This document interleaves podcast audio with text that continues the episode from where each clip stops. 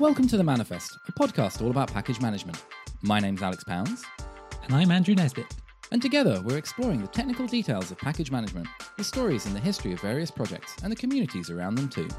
Today we're joined by Kate Stewart, Senior Director of Strategic Programs at the Linux Foundation. Kate, welcome to the show. Thank you. Glad to be here.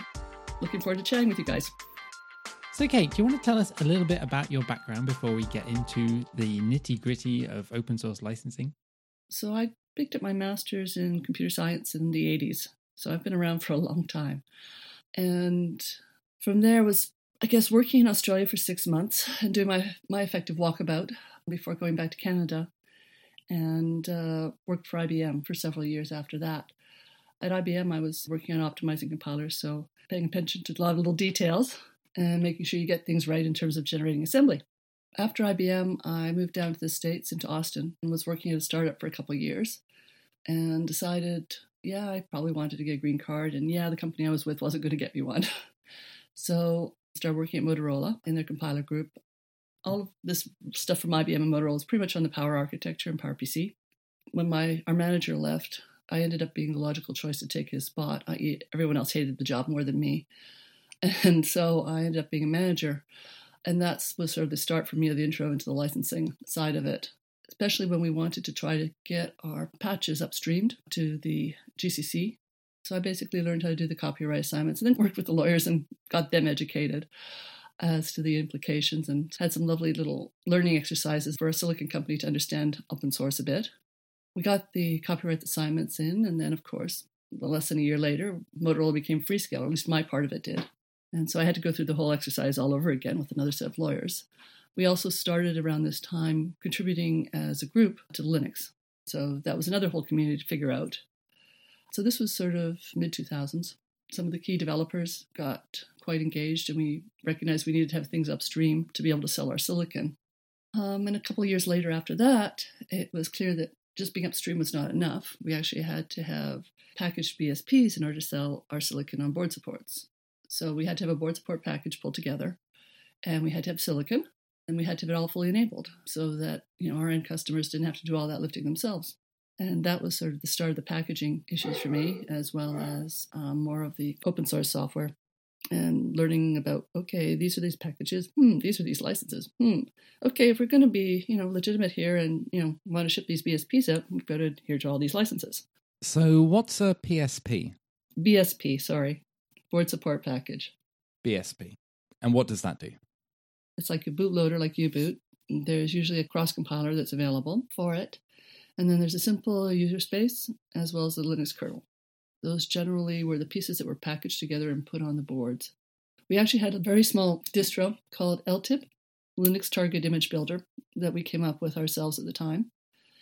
We looked at using DEBs and we looked at using RPMs, and for that one we used RPMs and just basically brought the packages in as RPMs and then assembled them. So, the cross compiler allows a user to compile code for their embedded board on their computer. And I guess the board support package basically allows them to move that code onto that board and run it in that environment, right? Yeah, actually, the whole image that you're going to run on your hardware is what you would consider a board support package. And there's usually a device that will flash that image down onto the board for you. So I wouldn't quite call the transition the board support package. It's more the image itself that's been cross compiled. And then that lets you effectively boot up the board and, you know, communicate to a command line prompt if you've got the right monitors plugged in or the other interfaces activated.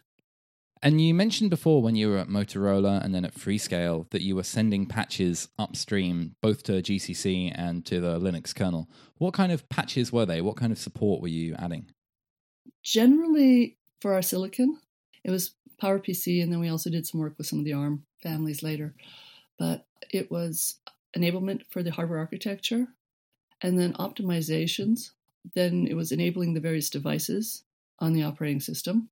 It's just mostly enablement and optimization technology. We didn't really go into, you know, hard changes into the file systems or anything else like that. It was more working with the metal to software interfaces. So you've been working with software and I guess free software for 20 plus years now. How have you seen the industry change over time? And is there any significant things that you think really stand out in that transition over the years? The thing I've been seeing, in particular in the last 10 years, I think, is more of the rise of the language based repositories. Initially, when I was starting, everything was pretty much C and assembly, and now we have a whole host of other runtime languages. And I was transitioning from Canada to the US. The Java story was just starting, and that has been a, a major change. I also think that there has become more awareness on licensing as more and more open source becomes available. And there's a lot of misunderstandings about some of the licensing too that have emerged. All the pieces add up, and we've got a quite different ecosystem than we had when I started. Uh, when I started, you might have enough pieces to boot up a system, but all the graphics interfaces, all the user interfaces, all of the implied defaults, it was nothing like that. In fact, I got my very first programming job while I was still in school, actually working on an apple and doing a simulation at one of the science museums. And it was, you know, very pixelated resources and so forth. And now, you know, you look at this and you sort of pull a couple blocks together and you can do something that's far more sophisticated than I could have ever done then. So a lot more productivity is there now possible. And with that, there's a lot more, you know, people just put things quickly together and go with it. And that has its strengths and weaknesses. Would you say that people were making most of the software that they were deploying as opposed to reusing a lot of software back then? when I was starting, it was sort of around the same time open source was starting and the GCC stuff. GCC was really the first part of really reusing other software that you didn't create yourself. Since I was working for IBM, obviously IBM had enough resources that they, you know, had their own compiler. You know, we had a lot of advanced code going into there. And the thing that was sort of amusing for me was about five to ten years later, when I was working on compilers for PowerPC, with GCC, we were putting some of the same optimizations in place that had gone into the proprietary compilers about 10 years earlier. But since then, it's all pretty much past it. And most people work with GCC or LLVM for compilers these days. And how were you getting this free software? We were getting it through work for the most part, downloading it from our connections. We had open connections at that point in time. We'd bring it onto our own workstations. Laptops were not popular at that point. And you know you'd work on it pretty much nine to five. And then if you needed to work on it you'd be staying late as opposed to you know taking your laptop into the coffee shop. But you're manually pulling down those was it even zips back then? Yeah it would be tar balls and zips mostly. And then just extracting them all and managing all the dependencies yourself. Yeah you have to remember though there really wasn't that many dependencies at that point in time most of the things were like you know you bring down your whole GNU tool chain and you pull the libraries and the assemblers and you work with it all together there. If I may indulge in nostalgia for a second, I remember some of those older days and having to search Freshmeat to find packages and downloading RPMs and tarballs, which I would extract and run dot slash configure, and it would say, You're missing this particular dependencies. And then I'd go off and try and find that dependency and pull that in. And eventually, I would manage to get my original target to build because I'd have to build package C before I could build package B to build my package A. You actually had to do a three iteration set of builds in order to get a proper compiler going, rebuilding the compiler three times because you're using it to build itself. What were those three stages? Can you recall? So you did your initial compile with your host target and then you compiled yourself to get the library stabilized, and then you compiled to get the final version using the new libraries. We have it so easy now. On the other hand, now we have security vulnerabilities. We have to make sure we get the right version of the packages that don't have these vulnerabilities, and then the interactions all work, and we have all these things to stitch together. Yeah, and then you find out that the latest version of Chrome that has been automatically rolled out to everyone's machines breaks some subtle thing. Yep. And when you're pulling together a distro, those sorts of things get to be really interesting. like I say, the scope was a lot smaller, and now it's a lot wider, to put it mildly. And thinking of the licenses, was there a lot more GPL and copyleft back then, or was there kind of the similar range of licenses that were used? There was fewer licenses. There were the copyleft license family, and then there was the BSD and MIT. And pretty much that's all I really interacted with initially. Actually, I never really surveyed the actual prevalence of which licenses are dominant in that period of time. But the things that were starting open source were the ones that were under like the GPL and the MIT. And so that's what we ended up using. So we've talked a little bit about the nostalgia and some of the past of software licensing. If we fast forward to today, when software licensing is now your world, what is it you do day to day now? I'd say software licensing is a good part of my world, but it's not all of it at this point now. What I'm trying to do is figure out how we can actually automate a lot of the licensing stuff to become accurate and working with various other projects like Debian's ecosystem, for instance, to make sure that when people are reporting licensing for package, you're not playing guessing games as much and you are accurate because a lot of people have moved code from one ecosystem to another in order to make neat functionality appear. But when they move it, they bring in the license that the code was originally written under and may or may not have paid attention to it. And so we end up with almost a machine learning type of experiment in order to figure out the licensing on current packages. There's lots and lots and lots of heuristics in the scanners today.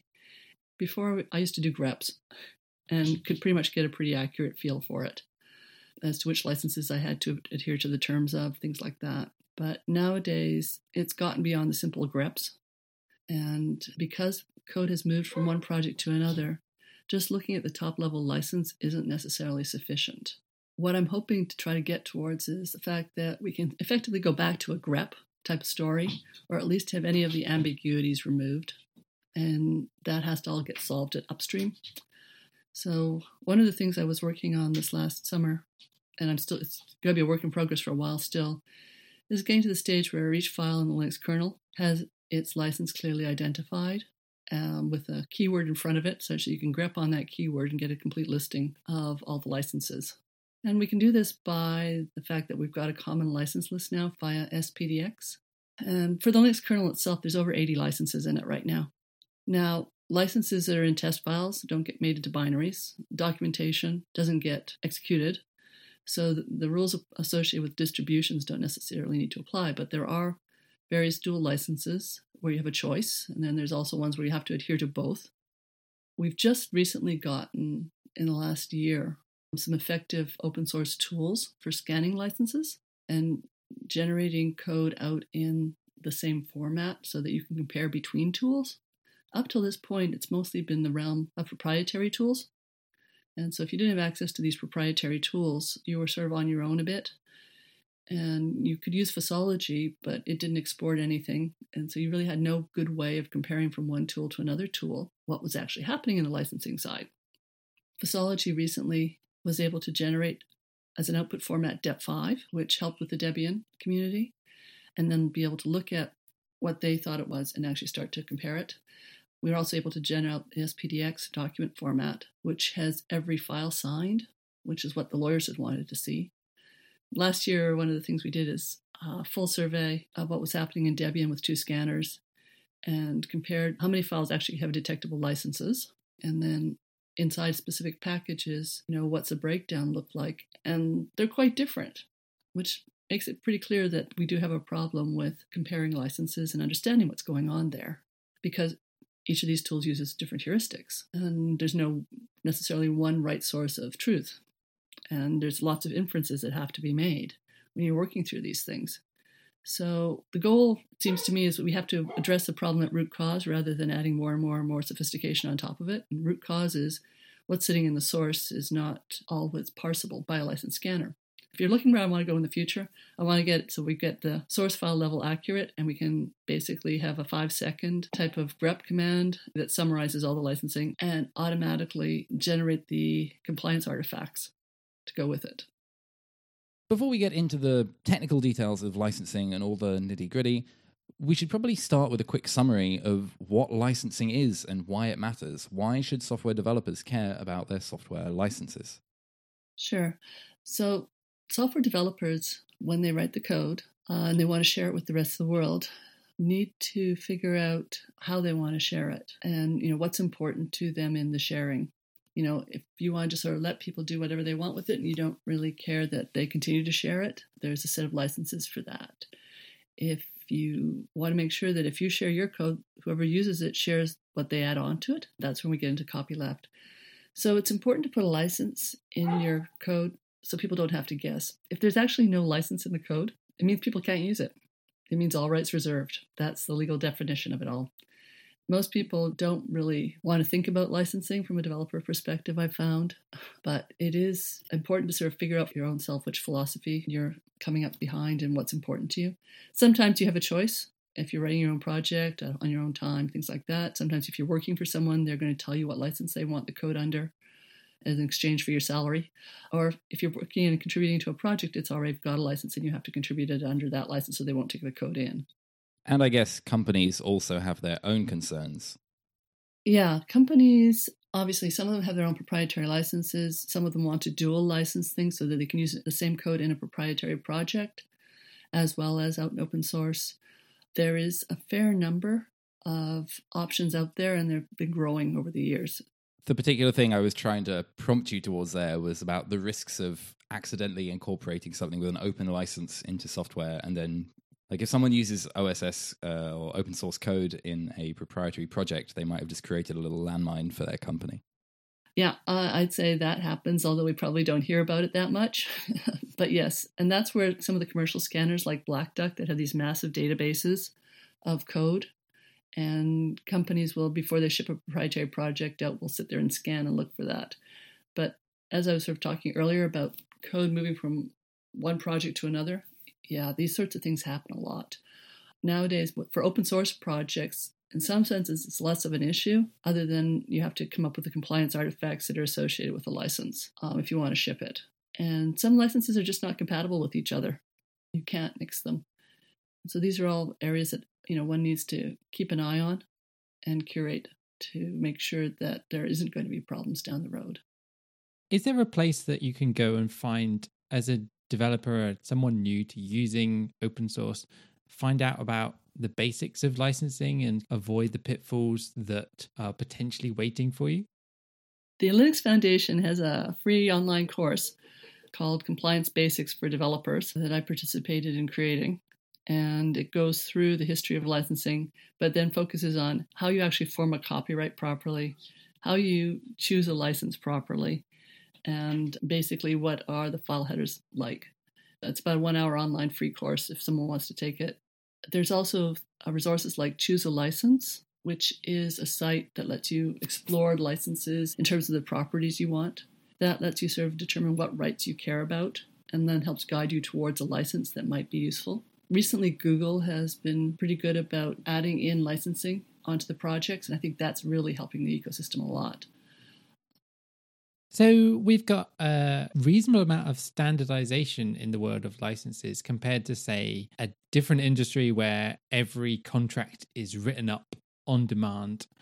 How do you think that's come about? Well, I think as more and more open source becomes pervasive and it's under a limited set of licenses, I think it's easier for people to keep doing what they're doing one of the interesting, you know, implications that just happened recently is FreeRTOS was acquired by Amazon, and it was under the uh, GPL. And by acquiring it, and because of the terms of the contributions for it, they relicensed it into a permissive license. The trouble was that there was a slight glitch when they redid that. At the top level was fine, but in the files, they had inserted another sentence, which all of a sudden made it a different license. And they've since fixed that. But just changing a few words in these license texts causes new licenses to effectively emerge. So keeping license proliferation for gratuitous reasons down is obviously something that people are starting to focus more on because there's an advantage to the standardization that has emerged in that you can then start to automate it and you know what the terms are and there's a rough common understanding of what people need to do to comply to the license when things roll a lot of the vanity open source licenses, um, you know, there's extra scrutiny that has to go on before you use it. To give you a bit of a feel for the time involved in doing this job right, there's a process, they call it clearing uh, package before you can ship it. And that means going through and doing a review of all the licenses in it. And the licensing in it for something like the Linux kernel takes about two weeks of someone's using a tool scanner and then going through and resolving the things that are ambiguous you may want to put some changes in to the code base, and that takes you, oh, a day or two. But then if you want to go and ship that out and actually have the full compliance artifact suite to go with it, that may take you two other weeks of someone who has been trained in uh, licensing to some extent, going through it and resolving the ambiguities they see in the code. So they have to have pretty specialized skills of being able to read the code as well as understand the licensing regimes. That's where, for me, it seems like we've gone in the wrong direction. the licensing should just be automatic. It sounds like someone could combine their salary of like computer scientist and lawyer.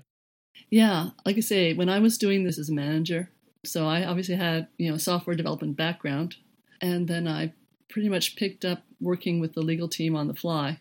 What keywords they key on in terms of, oh, watching it's a whole different language here, and there are certain words that you do not use that I would use in common speech that actually have a legal meaning in their context. So you had to sort of go between these two knowledge domains and try to figure out how to express this. And it was a couple years of a learning exercise, and I found mostly the people who had the sensitivity are those who potentially had gone through lawsuits or had been senior developers and working with lawyers for a long time. We had a concept when I was at Freescale called trusted advisors, and those were the ones that the lawyers knew that they could go to and would get people being able to tell them roughly what licenses really were key. A lot of the lawyers didn't have the skill set to read the code or the background to read the code. Now that's changed too. There's a lot more lawyers right now that are coming in from more of a computer science type of background or able to read the code or have hobby projects on their own. So the lawyers are actually getting more computer savvy, and the computer science people, after they've been exposed a lot, are sensitive to what's important. But it is an interesting intersection of domains. That's all I can say. You mentioned permissive licenses and vanity licenses. What are those? Sure. A permissive license is a license that lets you use the code but does not necessarily enforce that you need to share the code back. You need to basically say where you got the code from and who you got it from, whoever created the code, the copyright holder generally, and make that visible. For vanity licenses, what you need to do depends on the person who wrote the license. An example of this one might be the beerware license, where it says, uh, You're free to do whatever you want to do with this code as long as when you see me, you can buy me a beer. Now, that sort of license is kind of fun to read and gives everyone a good chuckle. On the other hand, if you're a poor compliance person and you're trying to figure out, okay, now how do I intersect this person and buy them a beer? It becomes a little bit more, you know, interesting. Now, the person obviously didn't mean for everyone to hunt them down and buy them a beer. It was more, I think, meant as a joke in the sense of if you see me at a conference, buy me a beer. But that would be an example I would consider a vanity license. The other one might be something like, oh, I'm a large company we've done things different than everyone else, and therefore we have to have our license this way, which happens too. It's an open source license or a close to open source license, but it has company specifics, names in it, and there are little concern points addressed in it. One thing which has been interesting for me looking at the open source world over the past couple of years is the idea of patent indemnification being included in licenses. I think Facebook might be a good example of this, where I think they say, or used to say, you can use React and you can use it in your own projects on this open source basis. But if you use it, you can't sue Facebook for any patent infringement. We'll allow you to use our stuff and we're not going to sue you for any infringements, but you also can't come back to us. Have you seen examples of that? Do you think that's becoming more prevalent? Well, I'd say that people are more sensitive to patents these days, definitely. And You'll have seen a rise probably of more use of the Apache license in various open source projects. And the reason that companies are sort of going towards that direction is so that they don't have to have the worries about the licensing and the fact that people might be coming after them with patents because you're only allowed to use it as long as you don't go after people in that direction. On the other hand, you're seeing people take code that was open source, put it under sort of like a BSD license, but have patents sitting there. You can go use it as much as you want, but if you want protection against the patents that are associated with this code, you have to buy our version. And so you're seeing that type of business model emerge, which is a bit worrying to me. The GPL has sort of an implicit patent grant in it, but I'm not enough of an expert in this area that I really want to comment more than that. It's more of a gray area with the GPL, how the patent side of it works. GPL 3 is pretty clear, but earlier is implicit, I think. But on the Apache side, that tends to be generally a safe choice. And so you're seeing more of the Apache licensing showing up. We were talking a few minutes ago about FreeRTOS, and they took FreeRTOS from a GPL license into a permissive one. And if you actually go on the website, if you want to make sure you're safe from the patents that are associated there, you have to actually buy the SafeRTOS, which is their version that's been scrubbed further.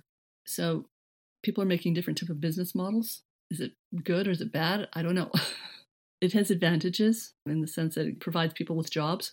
On the other hand, it does restrict the amount of sharing down. Andrew, you recently sold a company. Did any software licensing issues crop up during that process? Uh, yes, I guess so. So, Libraries is now part of Tidelift.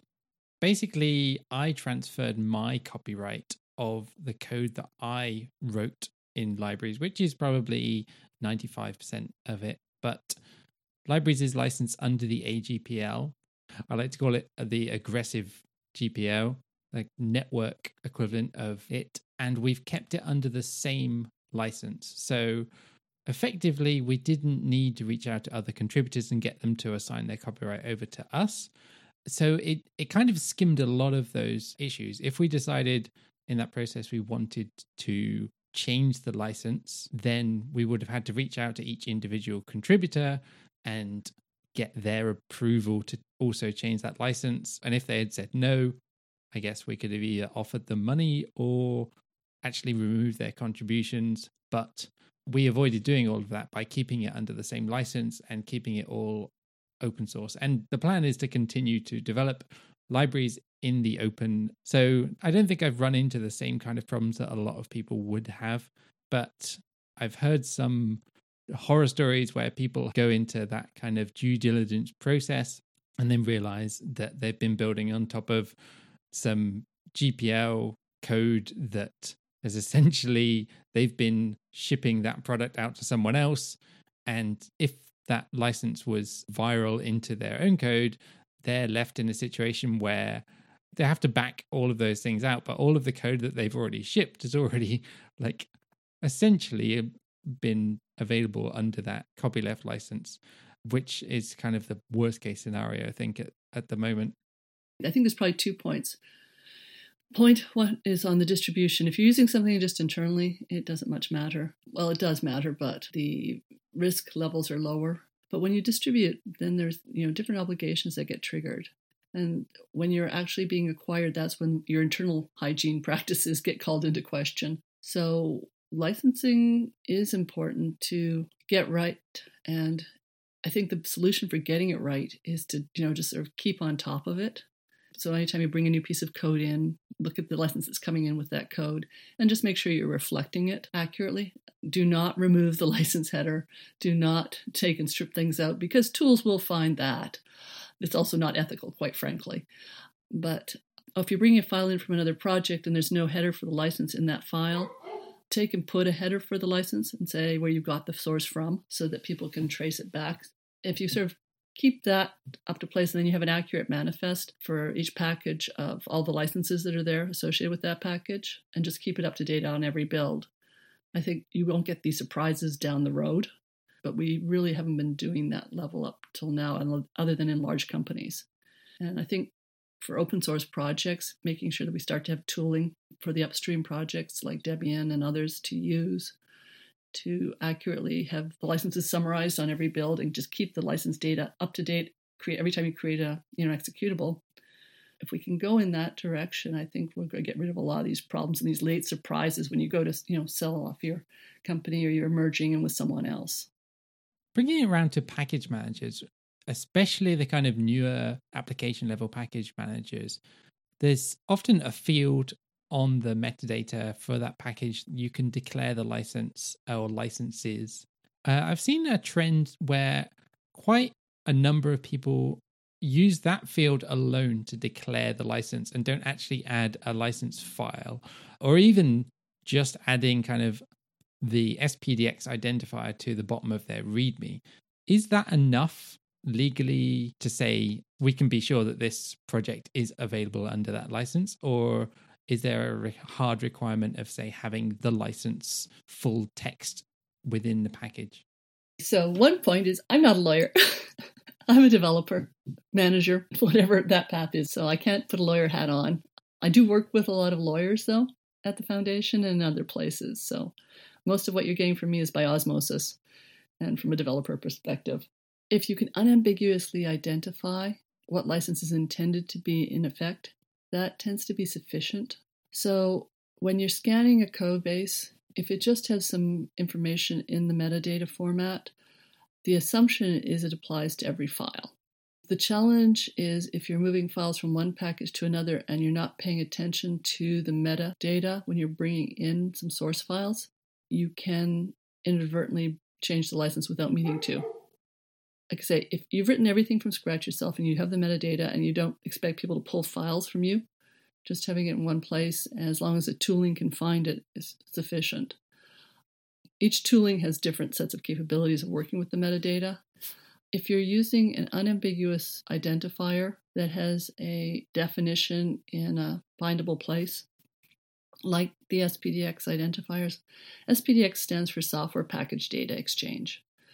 And there's a license list that started with about 80 licenses which was representing about 90% of all the software, open source software we were finding at that time, which was in about 2010. That list has grown to about 300 licenses now, and there's little short identifiers associated with each license. If you code those in, there's a site that you can actually find the definition of each of those identifiers, and there's a programmable interface into them. And so if you're using that, it tends to be very unambiguous. Certain licenses call for you to use the actual full header that they provide. Best practice is probably to stick the full header in and then put a one line identifier to make it clear in case you put some typos into your header that you really meant this one. But the one line identifier, most of the lawyers I've been working with are comfortable with that. And most of the developers I've been working with are also comfortable because it doesn't quite frankly clutter up the code with a lot of boilerplate. Various projects have various levels of discipline and scripting associated with accepting the licensing. So the Apache Foundation, you don't get out of your incubator until you're all licensing clean at the file level. The FSF projects are very good about having the appropriate GNU identifiers in their file level too. Some of the new repositories that are using things with metadata, they are assuming that putting it one place is sufficient, and I think that's where we're finding lots of problems, especially when you start tracing in chain dependencies that are brought in without recognition. And in some cases, you have incompatible licenses being brought in through that chaining of dependencies too. So if you can put like a one line SPDX identifier in the file level, I think that's a good minimum. If your community you're working with wants to have the full header, that's also good too. Key is to make sure it's automatically recognizable and unambiguous. So it's interesting that you mentioned dependencies. We seem to talk about it in every single episode. When it comes to licenses and dependencies, as you mentioned earlier, there are some licenses that are directly conflicting with other licenses. Do you think there's any kind of responsibility at the package manager level to be warning users about what potential license issues that they're pulling down as they are installing or deploying their packages? Yeah, and I think several systems I know, like in Ubuntu and in Debian, like say Ubuntu came from Debian, so they inherit a lot of the good practices from Debian. If you're not using a free and open source software license, it does call it out and it does put it into a separate spot so you have some awareness of it. From a package management perspective, I think it's important to identify packages that you're using and the licensing associated with them. I think that's probably where the boundary is.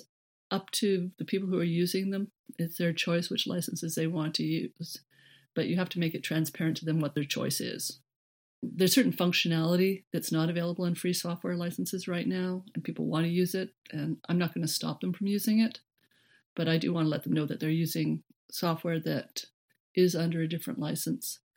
It's the hidden dependencies I think that are the biggest problems right now. I've always liked Debian's approach to the non-free software, and Ubuntu have do the same thing where they put all of that in a completely separate repository. So if you do want to use that software, you have to go in and edit your list of sources to pull from, and it's generally called non free. My exposure to this is mostly when I've installed Linux on a desktop and I want to listen to MP3s or I want to watch a movie, and all of those codecs are I think it's less about the copyright on the code and more about the patents that could be involved. But you have to go in and comment those out, and then you can pull down those non free codecs and be able to play those files. Yeah, I'm a big fan of how Debian's done things as well. I could see that we might want to even sort of separate the license families a little bit between themselves so that you're not mixing the permissive and the GPL inadvertently. But at the package level, as long as the licensing is clear and it's open source, we've pretty much worked around it. So we mentioned SPDX, which are these identifiers you can embed in your source code or in your README, which identify the license on that particular source file or package. What other tools and technologies exist to help developers handle some of this licensing automatically? So, initially, when I was at Freescale and was trying to figure out how I could share the information that I was finding from my scans with my colleagues in different companies like Wind River and MontaVista at the time, we really didn't have a good way of sharing the information and sharing our summaries. About the same time, Debian was coming up with DEP5 as a way of summarizing the licensing. I wasn't aware of it because most of the stuff I was working with at that point was RPMs. And what I did was looking at the problem and starting to talk to people. It came up that we sort of needed to have something called package facts, and we had to have a standard format for exchanging these facts about packages. I gave a talk in New Zealand at one of the LCA conferences, and in that conference, one of the audience basically pointed me at Debian DEP5. And I started looking at that and went, oh, this is really close, really good. And then I went and I took it back to my lawyer in the company, and they went, well, how do I know it hasn't changed out from underneath you? How do I know that people are keeping it up to date on every build? And I went, hmm, yeah, that's a good question. and so the initial start of SPDX, which is Software Package Data Exchange, was a format. It's effectively a schema for expressing information about files, expressing information about packages. You can go down to snippets, you can go down to licenses that aren't on the license list, and so forth. So it's a language for being able to exchange information with others. And it's very similar to DEP5 in one of its formats, but you can also interchange it into RDF, which is a lot of the tool vendors wanted. They want to be able to pull things in with RDF to make them into the pretty interfaces. It's machine readable and human readable, and you can interchange between tag value and RDF. And for the lawyers, you can go right to spreadsheets too. Now, in recent years, the JSON and YAML have become much more popular. Because it's a schema, we can translate to those formats. So we're using some libraries and we'll probably put out versions of uh, translation tools that work with you know JSON as well as um, go back to RDF and go to the tag value. But having these languages that let you express the information in a standard format means that it then becomes queryable. And then tools can be written to help generate it as well as once you actually detect a license and you know what the terms of the license are, you can write tools to then go and fulfill the obligations of the license. People are starting to write these tools this year. Some of it's in the SPDX tools part of the project. There's various pseudocodes on how to take and transform documents, an SPDX document, for instance, into a more standard notification file. But the more we can standardize on the sort of underpinnings in a language to communicate this information, and the tools are all talk that language, the faster it gets for everyone to use it and compare. At the heart, it really is okay, what's a license? What's a copyright? And, you know, where did I get this package from? And if you can identify that and have the signing, then we can sort of go from there. So, a bit of shameless self promotion. I have written a couple of tools built on top of the SPDX standard, mostly for use in libraries.io, but they are being used elsewhere as well. The first one is a fuzzy matcher for the SPDX identifiers. And that basically will try and go, okay, well, you've written Apache 2 with no point .0 on the end. And I can try and normalize those different kinds of ways that people would write the name of the license back down into the SPDX identifier because many people will write GPL in subtly different ways than the exact format that SPDX specifies. The other library that I've written which seemed to get a lot of discussion from some lawyers and licensed people. I'm not sure if it's used anywhere else yet, but we're looking to use it in dependency CI fairly soon is a thing called license compatibility, which essentially groups the set of licenses into different groups of similar kind of qualities. So, public domain being almost no restrictions whatsoever. So, things like CC0 and the unlicensed license, and then permissive, which are things like Apache 2, MIT, the WTFPL, and then weak copyleft, strong copyleft, and network copyleft. And what the license basically allows you to do is say, does this SPDX identifier work with this other SPDX identifier? So, can I depend upon Apache 2 if my code is licensed as MIT? And it's not so much useful for your own code directly, but for introspecting these long dependency chains and seeing okay, well, I know all of the licenses of all the things in my dependency tree. Are there any things further down the tree that are going to cause me issues where essentially something is not quite correctly licensed? And it's tricky. Uh, the other thing that it doesn't take into account is how does that relate to different forms of proprietary usage and distribution as well. But at least when it comes to comparing different pieces of open source and their dependencies, it's turned out to be a, a handy way of looking for those kind of foot gun moments. Very cool. I'll have to go and start checking that out. But yeah, once you have a language underneath, you can write these sorts of tools and help extend the knowledge and make it easier for others, which I think is just excellent. A similar project I know of is some work that was done out of the University of Cyprus on checking the dependencies on the licensing as well and the interaction between licensing. And I know that this is an active topic of interest um, in the legal community, so I'm not surprised when you say that you've got a lot of feedback on it. Mostly because people are sort of exploring what does this really mean and what are the implications when you start chaining all these things together in the container space in particular, there's a lot of interest as to what does it all mean and what are the obligations. And these are all areas that are, we're going to be exploring over the next year.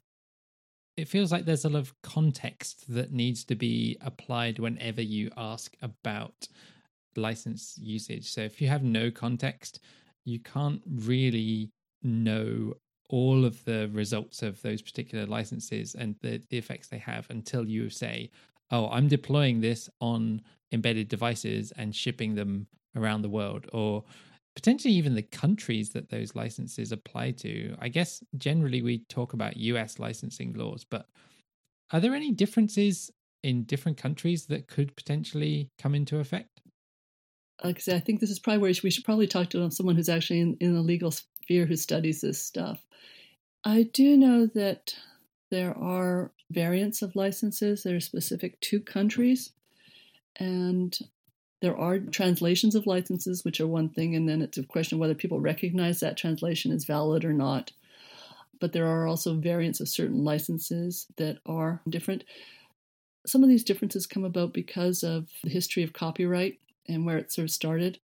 A lot of copyrights uh, started in Britain, and then when America split off from the Commonwealth, the actual Declaration of Independence actually talks about copyright in it. Because it's sort of enshrined right in the Declaration of Independence, I think that's probably why there's probably more focus in some ways on it in the United States. And a lot of the GPL stuff originated at MIT and with Stallman's work for the copyleft licensing regimes. And the motion towards copyleft was really a large part of the start of the awareness of licensing. And then we had the BSD, which was also from a university in the US. And so, since these are some of the dominant licenses, that's probably why we hear about it more. But there is licensing um, that is specific to certain countries. It just seems that the predominant number are coming from licenses that sort of originated in the US. Yeah, I think the main one I hear about that can potentially trip you up is the public domain because some countries don't have a concept of putting something into the public domain and making it have no copyright restrictions. Yes, good point. You're completely right. And there's also different treatments of what's work for hire and in the common good varies from country to country as well. So I think the takeaway here is if any of this is a concern to you or has made you think maybe I should look into this further, definitely speak to a copyright or open source licensed lawyer rather than getting all of your advice from a podcast. Completely agree. Completely agree. If people need to find an open source slash copyright lawyer, how does somebody go about finding that kind of person? Well, if you are working for a company, talk to your in house counsel and make it their problem. If you're working on an open source upstream project, there are a lot of lawyers that sort of are interacting with the communities. Some of them do pro bono effectively. If you're working specifically in certain licensed domains, like if you're working in the copyleft, there's obviously the FSF to uh, reach out to and to be put in touch with their lawyer if there's something that's ambiguous. If you're working with the Apache Foundation, they also have a set of lawyers that they sort of work with. Then beyond that, I think it's a matter of looking for a lawyer that you would trust the opinion of that knows something about the area you're, you're concerned about. I don't think there's a nice registry, unfortunately, of lawyers. So it's a matter of digging a little bit, I'm afraid. There are certain lawyers that have, you know, spoken out about these topics. There's a legal and licensing track at FOSDEM that does a really good job of talking about these sorts of topics, and you'll find a lot of the lawyers that are knowledgeable in this space showing up there. So I think that's probably the best intersect between the open source community and the legal community is actually some of those tracks at FOSDEM. There's other lawyers in the US that have spoken publicly about these types of issues. Heather Meekers comes to mind. And obviously, some of the ones at the foundation are interested, but they all have to be careful because they're not your lawyer necessarily. Some of them start their talks with, you know, I am not a lawyer or I am not your lawyer, things like that. And your mileage may vary, but if you're working within a licensed family, I'd sort of look for the lawyers that work in that family to get advice from. One person that springs to mind is Kyle Mitchell, who's done a good amount of work around the NPM licensing space as well. And I'm working with Luis Villa, who is no longer a practicing lawyer, but you can reach him on Twitter, and we'll put links to the show notes um, for recommendations. I'm sure he'll love me sending lots of people asking for lawyer recommendations. Completely agree. Kyle is awesome, as is Luis. I've worked with both of them over the last few years, and they've done great work. They're lawyers, but they are intersecting into the software domain. There's a variety of lawyers. Uh, Karen Copenhaver has been helping me with understanding Linux issues for several years now. But uh, it's a matter of are they in the community and can they are they approachable? I guess because they too have to make a living, and so it's you know the amount of pro bono is interesting. But the ones who are in the community and interacting with the software are, are a good starting point, definitely. Andrew mentioned before that he has heard some software licensing horror stories when talking about selling his company. Are there any stories or issues that have cropped up that keep you up at night? What are your favorite horror stories? My favorite horror stories are basically dealing with tooling that, when you compare it to other tooling, does not give the same answer. And we need to start building up trust in the tooling for this stuff because the things that keep me up at night are the mess that it's all in as overall.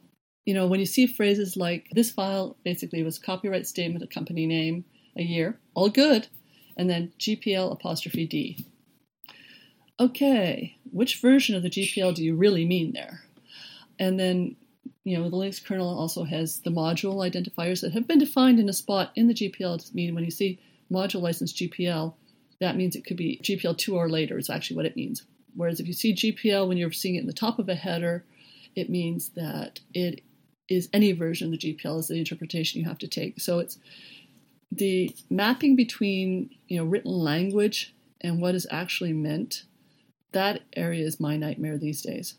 You know, people are thinking about machine learning types of approaches for approaching licensing. And that's kind of why I'm kind of keen on let's see if we can solve this at the source and just put an identifier in there so it's unambiguous. The Linux kernel itself is like, oh gosh, about 50,000 files. and the rate of change is tremendous in it. And so getting it to the stage where we can, you know, do a grep and get an accurate summary of the license is my goal here. But the rate of change interacts with these open source projects. And so you might get it clean for a point in time, but you want to figure out how to sustain it being clean. This is more of a hypothetical problem, I expect, than a real problem, but C and C allows you to add define statements or if def statements, which are processed by the preprocessor. And you can do things in those like pull in certain header files or pull in certain other files based on the flags you pass to your compiler. So I imagine you could use that if you were feeling evil to create some software that changed its licensing depending on which flags you compiled it with. And if you're distributing just source only, then I could imagine that causing somebody some horrible headaches when it's like you know what license the various bits of the source are, but the actual build output could be indeterminate depending on your developer. I know it, these sorts of things definitely happen, and this is why we've got the binary analyzers that go through binaries and look for breadcrumbs in terms of the copyright and licensing information that's been included in the binaries. The ways that people can mess things up is remarkable. But most people, luckily, are just trying to do the right thing and trying to keep it as low overhead as possible. So that's the thing that gives me hope in this space. One of the things that I find very interesting is when these things do come to court and you get to see quote unquote normal people trying to get their head around the open source world. The example I'm thinking of in this case is the Oracle versus Google Android fight about whether what is an API and whether it's covered by copyright or if it's something which can be copied. And I remember there was a fun little extract, which we can link up in the show notes, about the judge trying to get their head around the fact that GNU stands for GNU's not Unix and saying that doesn't make any sense. Oh, yeah, it's definitely a specialized domain. Talking to my mom, I don't think she really understands it sometimes when I'm talking to her about these sorts of things. On the other hand, she's able to use Ubuntu and it does the right thing because the package managers have made it easy. So, getting it to the stage where we can make it as easy for people to just do the right thing is a definite goal. An area that I'm I'm kind of glad we haven't touched on is the whole smart contracts movement built on top of Ethereum. I'm kind of afraid that someone may try to put some kind of executable licensing on a smart contract and open even more tins of worms there. But I think that's definitely a conversation for another day. Indeed. One of the things that I'm seeing start to emerge in the supply chain is the sharing of the licensing information as it passes from one stage in the supply chain to another stage, possibly via a hyperledger type of technology. There's one project that's emerging called SPARTS, and that is basically combining using the SPDX documents with the software in an envelope, and that gets signed. And so you can sort of say, This is what I've shipped, and I'm passing it on to the next person. And you can then get more accurate provenance. And I think that's a direction we'll probably be heading towards as software replaces hardware in the supply chain. You know, things where your life depends on it, like cars, getting the more accurate provenance for your software and making sure there's not vulnerabilities associated with it, I think is, is crucial. And there's various projects and people thinking in these directions right now in terms of how we can get this to be more reproducible and documented, and people can cross check it and start to trust it. This also plays nicely with the concept of reproducible builds and making sure that if you've got the software, you can reproduce it. And so the licensing is sort of secondary in some people's minds to that, but if you can generate accurate licensing and make sure you're adhering to the obligations, as well as knowing exactly when your there's security vulnerabilities and things like that, and you have the full traceability, I think that's good for everyone. So, Kate, where can we find more about you online if people want to contact you or see the work that you're doing?